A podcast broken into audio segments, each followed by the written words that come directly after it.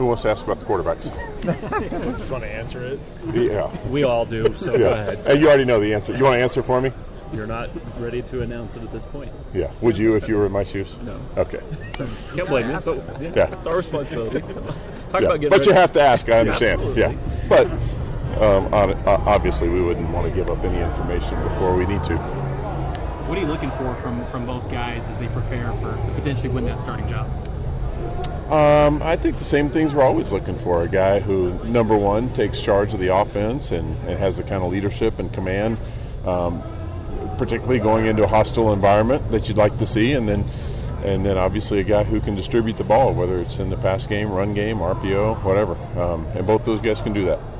Talk about the difference of being on the field in the last game. What was that like for you just in that sense? It was a lot of fun. You know, I've missed being on the field. Felt like I could maybe add a little something down there. And you know, I've spent most of my career on the field.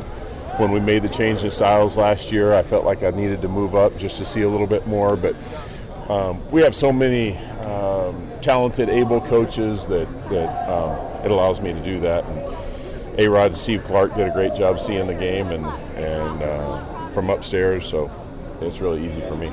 Going into that game, you have, four linemen on the two deep that weren't available, so you really went into the depth. Talk about how those boys did and what you saw from that group. Yeah, so number one, proud of the group as a whole to be able to play together with new guys in there.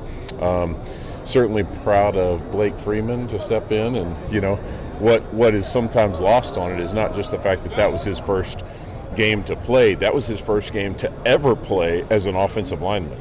Ever in his life.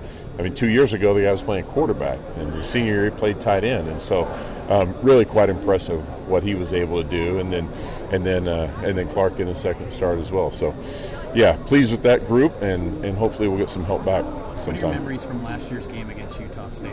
Nothing good, but I've tried to wipe it out of my mind. What lessons were learned from that game in terms of the rivalry aspect of it? Well, I think like any game, but particularly one where you're playing an in-state rival, you better be ready to play. And I'm not sure that we weren't ready to play, but they certainly played much better than we did. And so, and that was from start to finish. Hopefully, we'll show up and put ourselves in better position when we start this one. Obviously, everybody wants to ask about the quarterbacks, but from other position groups, any other players that have stuck out this week in practice and training?